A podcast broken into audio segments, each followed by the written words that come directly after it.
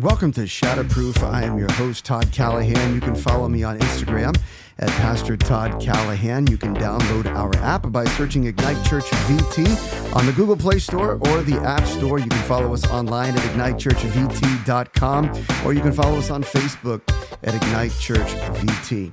So we're up here in New England, we're up here in Vermont, and you know, this is one of you know, Vermont's considered to be one of the, uh, if not the uh, least church state in the nation. And, you know, God's been doing some incredible things up here over the past several years.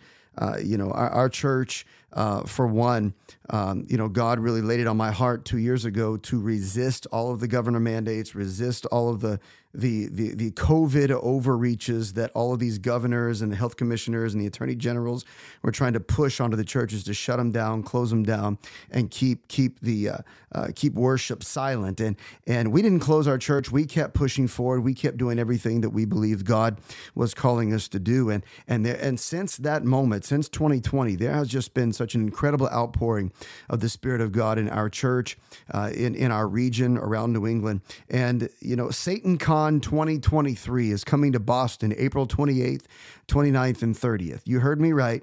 The Satanic Temple presents SatanCon in Boston. And this is going to be an incredible wake up call for the people of God in New England because principalities and powers and rulers of wickedness, demonic rulers of wickedness in heavenly places, are out to silence the church again, to try to uh, over power and overtake the territory that God has given to his people. So, wherever you are, I need you to understand this. There is a fight for territory right now. I mean, it's, it's undeniable. All over the nation, throughout the world, there's a fight for territory. If we, as the people of God, do not take our rightful place and go and occupy the territory, the space that He has given us to take, we are going to miss one of the greatest moments in human history.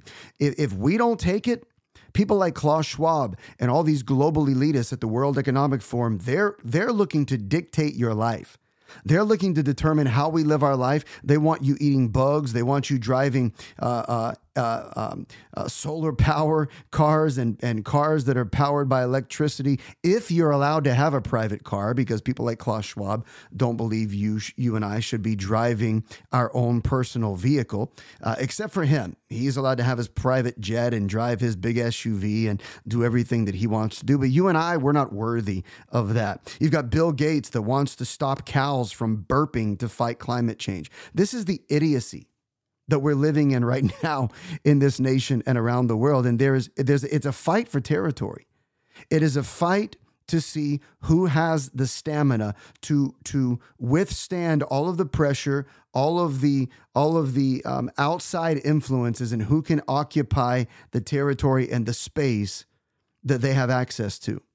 And I don't know about you, but but I, I'm getting a little salty over this, and and and I mean this from a from a from a, a spiritual perspective because truth can be captured in in this kind of statement that God specializes in changes. And I believe that God is changing some things around the nation and throughout the world. When you've got a, a, place in New England that the Satanic Temple targets, Boston, New England, that means that for me, that means that there's something that's alive. There's something spiritually alive uh, in God that, that they are attempting to tear down, to influence, to occupy. And as long as I pastor in New England, I'm going to do everything that I can do to push back against these demonic principalities and powers. And listen, God's area of specialty and expertise is going after what can't be altered and altering it and changing the unchangeable. He's able to repair what was unrepairable. Just because something has not been changed does not mean it cannot be changed. It may be that you're bringing an issue so to speak, to a primary care physician, let's put this in contemporary context, that you really should have taken to a specialist. You know, you've got people like Joe Scarborough on, on MSNBC who's sitting here and calling people morons because they're not going to get their, their COVID shots and their boosters. But yet we have all of these suddenlies happening all over the world and throughout the nation where people are suddenly having heart attacks. They're going into cardiac arrest.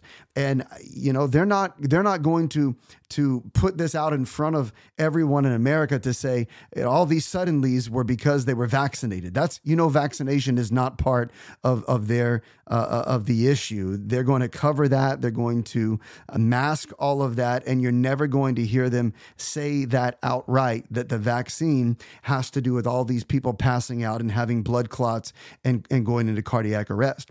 So all of these these ways in which the culture is trying to fight for your mind and fight for your perspective. There's a lot of things that God's trying to change. And the miracles that are contained within the pages of the Old and New Testament are pictures of this particular principle. Miracles themselves are a revelation of God's ability to intervene in, into situations that were not previously changed and change what could not be changed because God's a change specialist. So we can look around the culture and we can look around the country right now and think that there's nothing that we can do to change the narrative. There's nothing that we can do to change the spiritual environment that's happening right now. That is a lie straight from the pit of hell. You and I have the ability, we have the access, we've been given the power and the keys to the kingdom to take the territory and occupy the space he's given us until he comes. But it's important to realize that the change he extends and offers to the believer, it's not just a moral modification. We're not, you know, church is not just some moral modification uh, experience that we go through. It's not some course that you take as a Christian. God offers and extends to us, the church, complete transformation. He offers to you and I the opportunity to experience a metamorphosis. He doesn't just want to give us better morals, He wants to give us a new mind for a better life. And if, if we know the word, John 10 10 says, The thief comes to steal, kill, and destroy. He says, I have come that they may have a life and have it abund- abundantly. So I don't know about you, but I don't want a modification. I want complete transformation.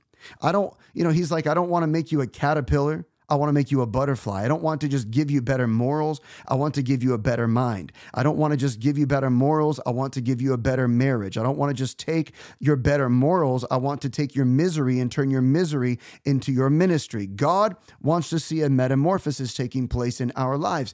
And he and and, and but there's a question, right, that we need to explore and, and answer it. And the question is why? If God intends for you and I to have an opportunity where we experience a total transformation, then why? Why have the past two years and going on year three, why have they been so spiritually challenging? Why has everything that's been happening in the culture challenging our perspective on what we see? Everything that you hear, everything that you see in culture right now is to change your perspective. So, why is God so passionate about us experiencing life change? It is possible that God wants us to change for our own enjoyment because God wants all of us happy. He wants to see us fruitful, He wants to see us multiply, He wants to see great flourishing in the kingdom. But how many? And, and but, but we got to understand that God doesn't want you and I to be miserable. There, there's some Christians that they just live in misery. You know, they they believe that that Christianity and our faith journey should be a miserable experience. That you and I should suffer for Jesus. That we should just experience no happiness, no peace, no joy. Well, that these are the kind of people that never experience joy because the Bible clearly states that the kingdom is life, eh, the kingdom is is is righteousness, peace and joy in the Holy Ghost. So I can be in joy. We can experience and uh, you know uh, joy. And I've got a state of mind that's in a state of joy. We have to learn to live that way. Enjoyment. I'm in joy. I want to enjoy the life that God has given me. And I can experience that inside the kingdom. Did Jesus not say these things that I have spoken to you that my joy might remain in you and that your joy might be full? Why are we giving our joy and our peace over to a culture, over to politicians, over to all of these experiences that are put before us in the culture to try and retrain the way in which we think, to try to to to retrain the way in which we perceive things. He says, "My joy might remain in you, a joy that is different than the joy that ordinary people have when they acquire possessions and achieve certain accomplishments." That joy is fleeting and temporary because when the accomplishment gets familiar, the joy will leave. The joy that comes from acquisitions lasts as long as the newness of the acquisition. And when the house, the car, the clothes, when all those those those materialistic things get familiar, then the joy starts to leave, right? But God says, I want to give you a different kind of joy. You and I are not going to find the joy that that the word of God is speaking of just because we get a new president in 2024 prayerfully we get a new president in 2024. I hope we do. I don't know who it's going to be, but it can't be any worse than the guy that's in the White House right now. Let's be real. Come on. And and but Congress turning over and and and and, and the the conservative ideals that Congress, uh, you know, at least the House will will now be representing. That's not going to fulfill our joy. He's like, I don't want you to have that joy. I want you to have this joy because this joy that I have, right? We know that old song, This Joy That I Have, the world didn't give it to me. The world didn't give it and the world can't take it away. There is nothing that is going to take place in the world that's going to give you joy. This joy that we're talking about is based on the revelation that my well being and my welfare rest securely in the hands of God. And sometimes to get inside of joy, I need total transformation because it helps. It helps move me from a place of immaturity to a place of maturity because some misery is attached to immaturity. Sometimes life gets better when we grow up, and we've got a very immature culture right now. I mean, we've got we've got politicians that are immature. We've got uh, uh, presidents and and people that are that are all over uh, the nation, uh, representing governors in every state around this nation that are immature. They they fight with each other. They're bickering with each other. They don't really care about the people inside of the state that they are called to to lead. They care about political power. They care about money. They they they care about uh, the next level for themselves. And and listen, there are some people in your life, listen, some people will never stop talking. But when you grow up, it stops mattering. There's a lot of people that spend their entire career trying to talk about everybody in their circle, trying to tear them down, trying to uh, boost themselves and elevate themselves by putting down other people. Some people are always going to have an opinion. But when you grow up, you will see how little their opinion matters. I've had a lot of people talk about me over the past two years. The fact that we left our church open, we refused to close. I got called all kinds of names. I got told I was going to have blood on my hands because people in our church were going to die. Nobody died during COVID in our church. There was just a handful of people that got sick blood was going to be on my hands because I left the church open. People, because of my my relationship to certain conservative voices around the nation, you know, calling me bigoted, homophobic, transphobic. I'm not afraid of anybody who is living a lifestyle of sin. I pray for them. But in this culture right now, if you don't agree with the way that somebody who runs their mouth and who screams and yells and wants to tear you down, if you don't agree with them and you don't receive the lifestyle that they are living, they will label you, brand you, and talk about you until they can destroy you. But when you grow up, you get to the point that when you start losing people, you start asking yourself, what did I really lose? Because if they were not supporting me, if they were not there for me, if they were not believing God's best for my life, then guess what? I didn't really lose anything. And some of you are crying over stuff and people that you lost uh, back in 2022. But if you really calculate the value, they weren't adding to your life. You really didn't lose anything. Some misery is attached to immaturity because some of the promises in the scriptures that articulate the possibility of joy, righteousness, and peace are promises given with the presumption that you are growing. So when Paul says certain things, he's assuming that we're growing. And I can tell you, I've been in church most of my life. There's a lot of church people that don't ever grow. They just go through the motions. They go through the religious uh, activity of getting up Sunday morning, going to church, experiencing the five minutes of worship because they they showed up 35, 40 minutes late. So they got five minutes of worship. They they sleep halfway through the word. They get up and they walk out and they said, Hey, I did a great thing. I went to church. That's how some people live their life. They can't even tell you what the pastor said. Nothing changed their heart and nothing got a hold of them during worship. That's why when Paul tells the church at Philippi that it is possible to have peace that passes all understanding, he's presuming that he's talking to people who are pursuing the renewing of their mind. Because only a renewed mind can follow the instruction that he gave them in Philippians 4 when he told them if something is lovely and of good rapport, if there's if there is any virtue or if there be any praise, think on these things. He's assuming that the people are growing to the point that they have the power in their heart to say to their mind, We aren't thinking about that today. Listen, some of y'all need to turn off the news. You need to turn off Fox News. You need to turn off CNN, MSNBC, ABC, whatever you're watching. Some of y'all need to just turn that stuff off because you spend more time watching the news and listening to your favorite political pundits on, on the television than you do in the Word, than you do praying, than you do fasting, than you do, uh, you know, uh, just worshiping and praising God. Some promises are for grown people, some instructions are for grown people. And when Jesus says, pray for people, those that despise you, those that use you, he's assuming that we're growing. So there's a lot of people you and I need to pray for right now. We're just ending our 21 day uh, season of fasting and praying. And if you came out of that, I trust that God, you know, whatever kind of fast you did, that he grew you, that he expanded your capacity for receiving his word, uh, accepting his voice. I, I pray that your worship went to another level. But there are some things that we're going to have to experience in this culture right now. When he says, love your enemies, that's one thing. But when he makes it an action item and says, do good to those that harm you, that's another thing. I mean, there's a lot of us that are just like, you know, hands off when it comes to that. There's a lot of us that, you know, we got a lot of haters. We got people that don't want to see us succeed. We got a lot of people talking about us, and you got a lot of stuff going on in your life that's consuming your your attention and consuming your time.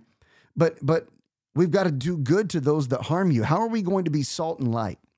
How are we going to occupy the territory and change the culture if we do exactly what the culture is doing?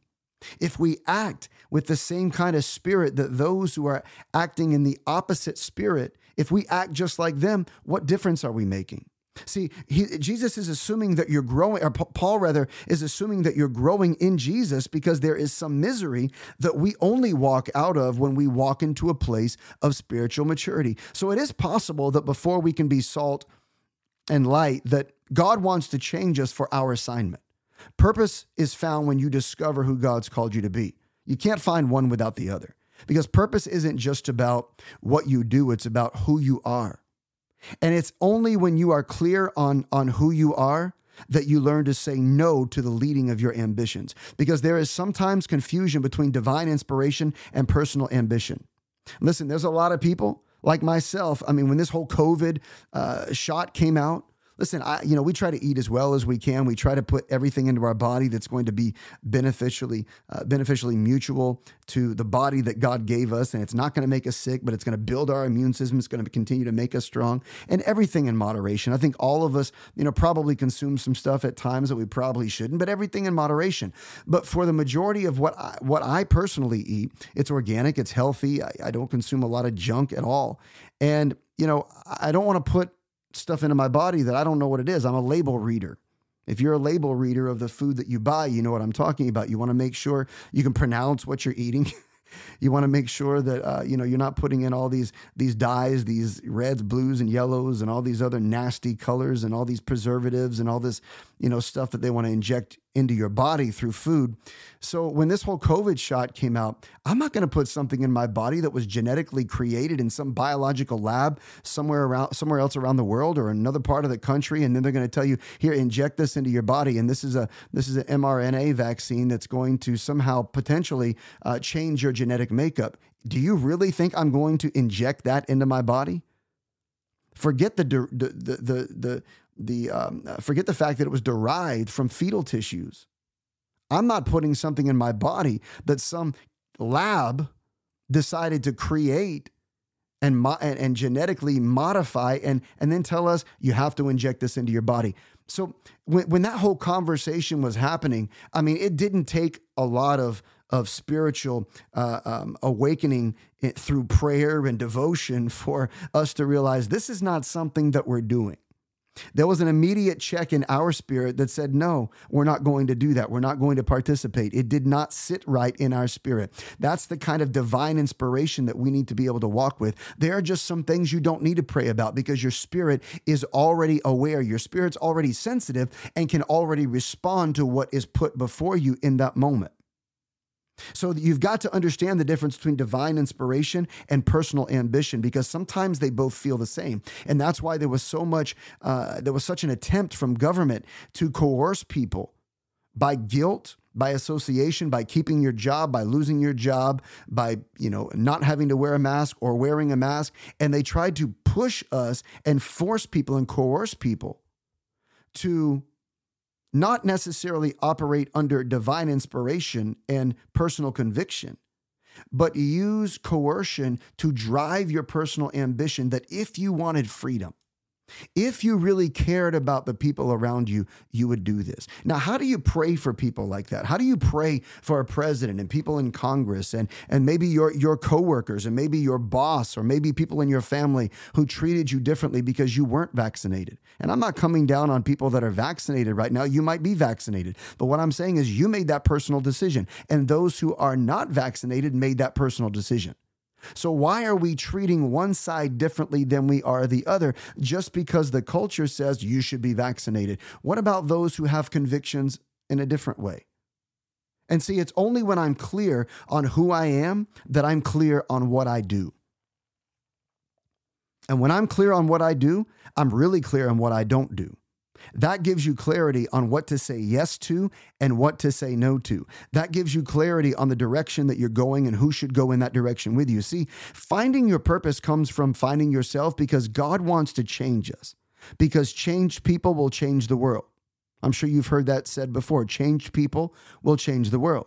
I didn't say perfect people change the world, but I said changed people change the world. I didn't say God wants to change people so changed people can change the church. God wants to change us so that changed people can change the world. We spend way too much time as the people of God salting the salt. We do a great job inside the subculture of the church, inside the four walls. We do a great job at building each other up and, and, and mirroring and modeling to each other who Jesus is and, and what that looks like inside the four walls of the subculture of the church. But when you walk out those back doors, whose life are you changing? Whose life are you really impacting? We have got to go take the territory in your communities, in your workplace. Well, Pastor, I, I can't really talk about God in, in the workplace. You most certainly can. You have the right to do that. Well, I might get in trouble with HR. Great, fight the fight. Fight the good fight of faith. You have been given a territory to occupy, and it is okay if you share your testimony. It is okay if you share your story. It is okay if you share your faith. Because the assignment that Jesus has is a world assignment. John 3:16 For God so loved the world he gave his only begotten son whoever believes in him shall not perish but have eternal life because his assignment was a world assignment. And when purpose is fulfilled the world is impacted. Our purpose is not about us. Purpose is the reason for the creation and the existence of a thing and it is always an answer to a problem. You are an answer to a problem in the earth. Dr. Fauci is not the answer. Klaus Schwab of the World Economic Forum is not the answer. Joe Biden and Kamala Harris are not the answers. And the next president and vice president will not be the answer. You are the answer to a problem in the earth. Whenever anything is created, it is created in response to a problem that needed a solution. Let me give you an example. Cars were created to solve a transportation problem. Eve was created to solve a problem because when God looked at Adam, he said, It is not good for a man to be alone. So he created the answer to the problem. He put Adam to sleep, pulled out of him a rib, and fashioned a woman and brought her to Adam. And when Eve walked up to Adam, the answer to a problem walked in Eden. And when you walk and when you walked into your environment, the answer to the problem walking in that environment should be you but you are the answers to issues in the world. That doesn't mean it's going to be perfect. That doesn't mean that there's nothing that's going to go wrong. But do not allow people in your sphere or in your circle to disqualify you based on the perceptions that they have about your calling, your purpose, and what you are actively pursuing. I told our church this past, uh, uh, this well, probably about three weeks ago, as we were in, uh, entering into 2023, I said, This is what I feel that God is speaking to me and speaking to our church as it relates to our impact in this region, in the state, and, and in, our, in our communities is less talk and more action. Christians do a great job at talking a talk and t- telling everybody how good God is and what God has done and all of that stuff. But we do a really bad job at going and putting that faith to action inside the spheres that God's given us to change. Because anybody can talk about it. Anybody can talk about it with those who are who have a listening ear for it inside the subculture of the church. But what are we really doing to bring action to what it is we're saying? How many people have you have you have, have you been uh, have you saved at work? How many people have you shared the gospel with at work? What about your family? And I know it's tough to ruffle feathers, especially with family that really doesn't want to talk about uh, any, any faith values or any Christianity or quote religion at all. But what are you doing to bring that conversation up? Because it is your responsibility. That's your sphere, that's your territory. And you know, you come to church because God uses church as an instrument to change us so we can then in turn impact the world, impact the communities, impact those spaces. Did, did, did, did not Jesus tell us to go into all the world and make disciples? Matthew 5 13, he says, You are the salt of the earth. Notice he didn't say, You are the salt of the church. If we are the salt of the church, that is like salt just being in the salt shaker and just shaking. And that's what a lot of Christians do. They come to the salt shaker every single week and they just shake. What good is salt if it just shakes inside the shaker? It needs to be sprinkled into the environment that God puts you in. Now, salt is small, but it's powerful. It's powerful. Salt is kind of camouflaged, but it's powerful. Sometimes you can't even see the salt because it's been rubbed in, it's been blended into the food. But when you taste the food, you can tell the salt is there because salt blends in with the environment. So you may blend in at work and you may walk like them, you may talk like them, you may be in the same spaces, but something on the inside of you that changes the environment when you get there needs to be shaken out. It's time to get salty. I'm ready to change something in 2023 beyond anything I've ever experienced before. I want environments to be different when I walk into the room. God wants to change us so we can change the world. And the way we contribute to changing the world is by changing our world. All of us have a realm of influence. And what happens is if we aren't careful, Christians can become professional pontificators where what we do is spend our time talking about what's wrong in the world and how people who have influence have messed it all up, but not understanding that if we knew what to do with certain influence, you would have it because every everyone is experts on how to use influence that you don't have right?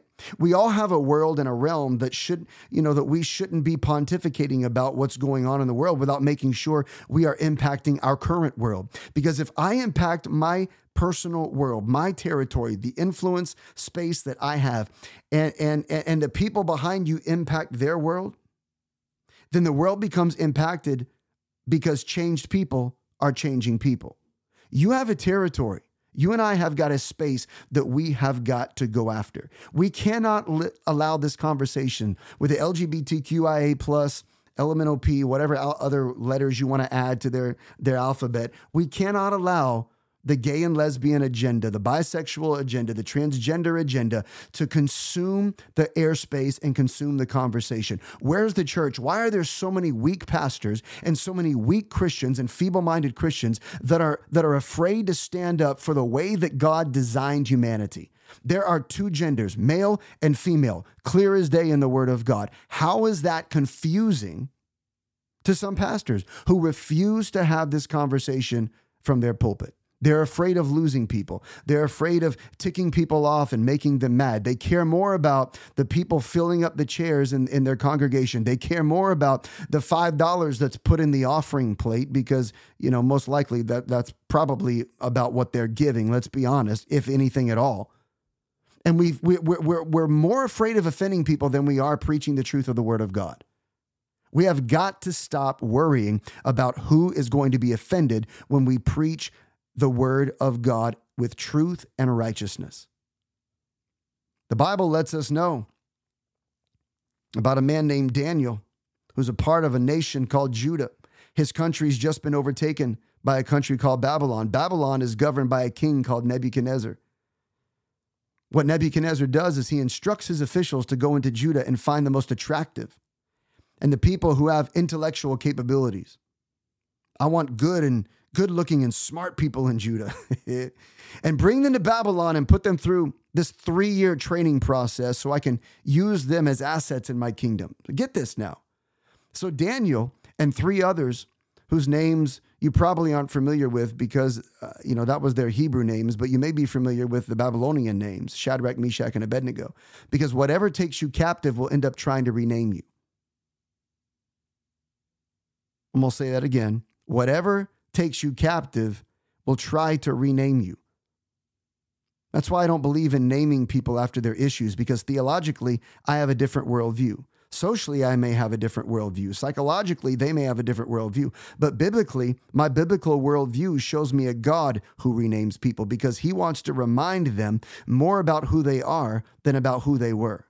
And in this culture, people will name you by your issues because what has you captive wants to name you. So if you struggle in a certain area, that thing wants to brand you and name you.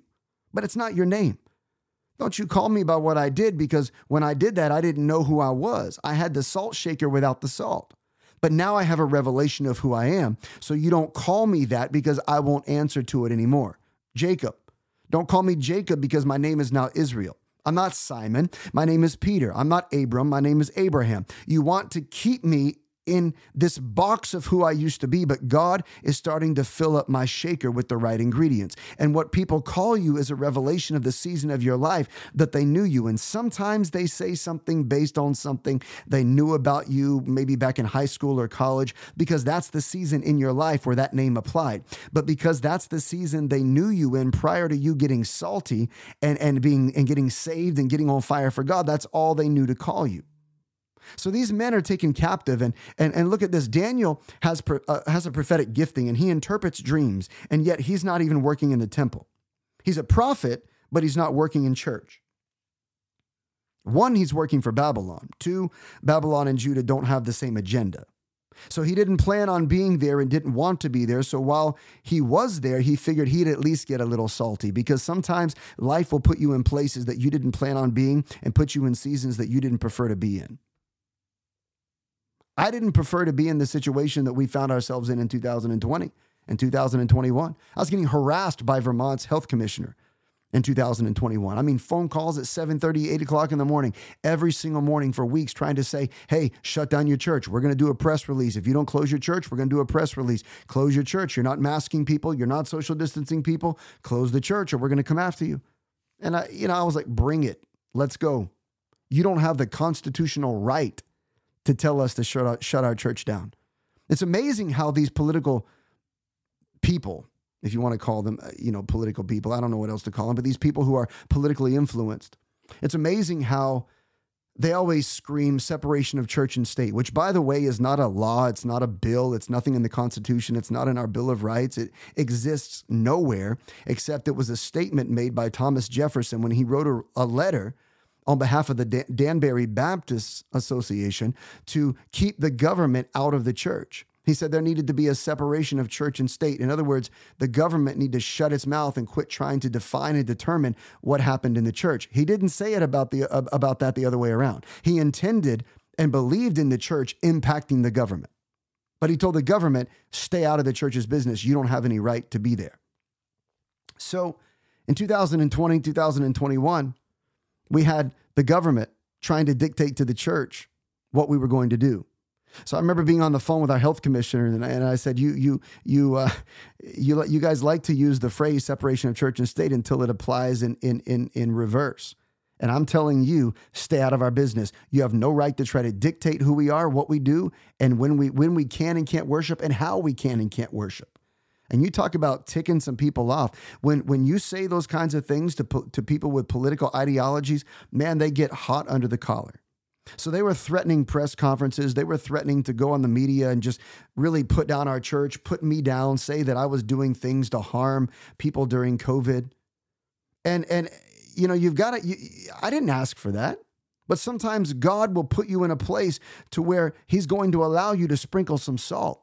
Because let me tell you something people that hadn't been in church in 30, 40 plus years, when they saw what we were doing, came back to church. I personally had conversations with people who said, Listen, I haven't been in church in 25, 30 years. But I, I, heard about what you guys were doing and the stance you were taking during COVID, and you refused to close your church. And I and I said to my husband, you know, or I said, you know, uh, yeah, it was a, it was a lady that was telling me this. I said to my husband, if they're willing to do that and stand up for for the freedom of worship, we should probably go check it out. If they're if they're that adamant about making sure that they have the freedom of worship, we should go see what's happening there because they're taking a stand. And they showed up and they were like, "This is nothing we've ever experienced before. Where has this place been all of our life?" And they are here on a regular basis and they would have never connected with us had we not taken the stand. And there's all kinds of stories like that. People that that watch online from all over the country who found out about what we were doing. People driving 2 hours on Sunday mornings and Wednesday nights to get to our church services because of what God is doing at Ignite Church in Williston, Vermont. Little old Williston, Vermont up here in, in the New England neck of the woods, and, and no one really thinks about Vermont or considers Vermont when it comes to a, a spiritual uh, awakening or a move of God. But let me tell you something there's ha- something happening powerfully in this state. And God is beginning to turn some things around. And listen, some of you are trying to get out of your situation, of your of your sphere, of your space, and you haven't been able to get out. Some of you don't like your job you don't like the, the, the situations or the relationships or the stuff that God's allowed you to get in. And sometimes we miss the revelation that maybe we are where we are is for a reason. And we need to learn to salt the place that God plants us. I didn't I didn't want to experience what we experienced in 2020. I didn't ask for that. No pastor who kept their church open expected to experience what they did. But in that season, in that moment, I really had to open up the salt shaker. I had to open the word of God and say, This is the rock that I stand on. This is the firm foundation that I stand on. I don't stand on one of government. I don't stand on one of coercion. I don't stand on one of fear. And Daniel had to experience that. Daniel didn't like being there. And if you look at his prophecies, his prophecies about a time when Judah would not be there, that God would send the Messiah to rescue Israel from all their captivity. So he decided that while he was there, he had to release his salt. You may not be where you want to be, but while you are there, be a salt shaker and change the flavor. You, if, if you're in school, you may not like the school you're in, but while you're there, shake the salt out. It's okay to confront your teachers. It's okay to confront your professors. Do it in a godly manner. Do it with a right spirit, but you've got to speak up.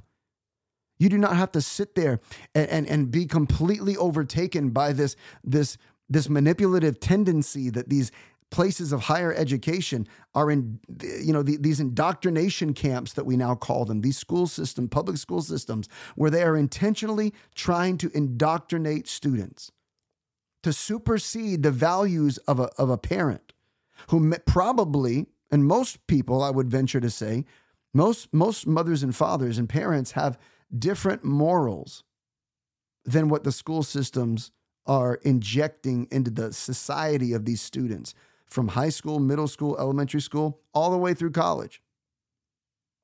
You may not like your job, but while you're there, you got to sprinkle some salt. It's time to get salty. It's time for you and I to take territory. We have got to do some things now that we have never done before. We have got to take a step of faith. Some people that are hating on you are only hating on you because they can't take their eyes off of you because they understand the kind of calling the kind of destiny that you have. There's people, you know, jealousy creates a lot of haters. I don't know if you knew that or not, but those people who are usually hating on you are usually jealous of you. They don't understand your influence. They can't figure out your your your your purpose. But you you you can't hate if you don't know what's going on. The reason your favor haters, and that's what I call them. I call them favor haters. They're just confused fans. They just don't know. They just don't know they're fans. But the reason your favor haters are hating is because they're hearing. And the reason they are hearing is because you are making a noise. The reason SatanCon 2023 is coming to Boston is because there's a sound coming out of New England that's never come out of New England before.